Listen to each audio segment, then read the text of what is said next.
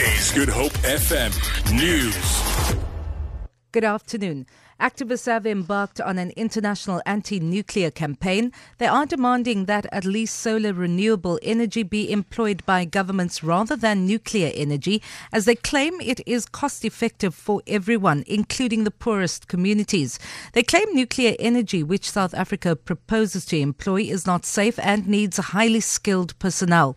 South Africa is set to spend trillions into employing nuclear energy. Desmond D'Sa is the chairperson of the South Durban Community Environmental Alliance?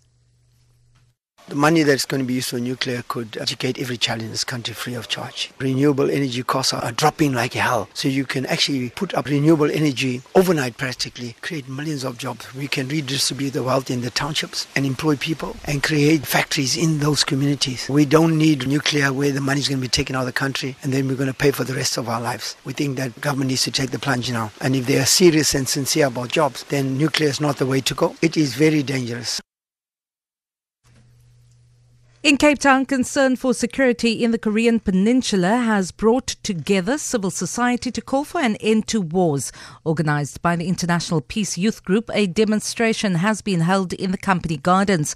Their message is to find a solution to protect not just Korea but the world. North Korea is on the brink of war and has accelerated its nuclear weapons program. Ambassador of the International Women's Peace Group, Mahbuba David, says they join millions around the world in support of the third annual commemoration of the World Alliance of Religions Peace Summit, currently underway in Seoul, South Korea. So important for young people, especially to be present because it's their future. And I'm sure people are tired of wars, people are tired of conflict. But we also need to find practical ways to bring about change and to bring about peace. What we see today, every day, is conflict, it's war, it's murder, it's massacres. So this goes into the memory of our youth. We, as policymakers, really to change their attitudes and to change their policies, especially the foreign policies regarding war, and turn it into policies of peace.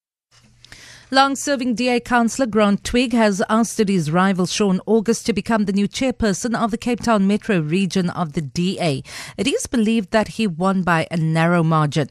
Mayoral Committee member JP Smith has been elected deputy chair. The Metro is the province's biggest region and has the most influence on who will be the next provincial DA leader. The candidates are the current interim leader Bonginkosi Madikizela and MPL Lennit Max. Madikizela's chances have been boosted by Twigg's election as he had already endorsed Madikizela's candidacy. The party's conference is taking place next month. Protea cricketer JP Duminy has announced his retirement from first class and test match cricket with immediate effect. Over the past 16 years, Duminy represented South Africa in 46 tests and played 108 first class matches for the Cape Cobras. He says it is an experience that cannot be replaced and one that he will always cherish. A big thank you to everybody who has played a part in my test career and first class career. It's been a huge privilege to share a change room with some great players and great people. Uh, have some unbelievable memories going back to 2008 until just recent times of beating Sri Lanka 3 0 to represent your country in 46 tests is a real honor. That was Protea cricketer JP Duminy. For Good Hope FM News, I'm Vanya Kluter-Collison.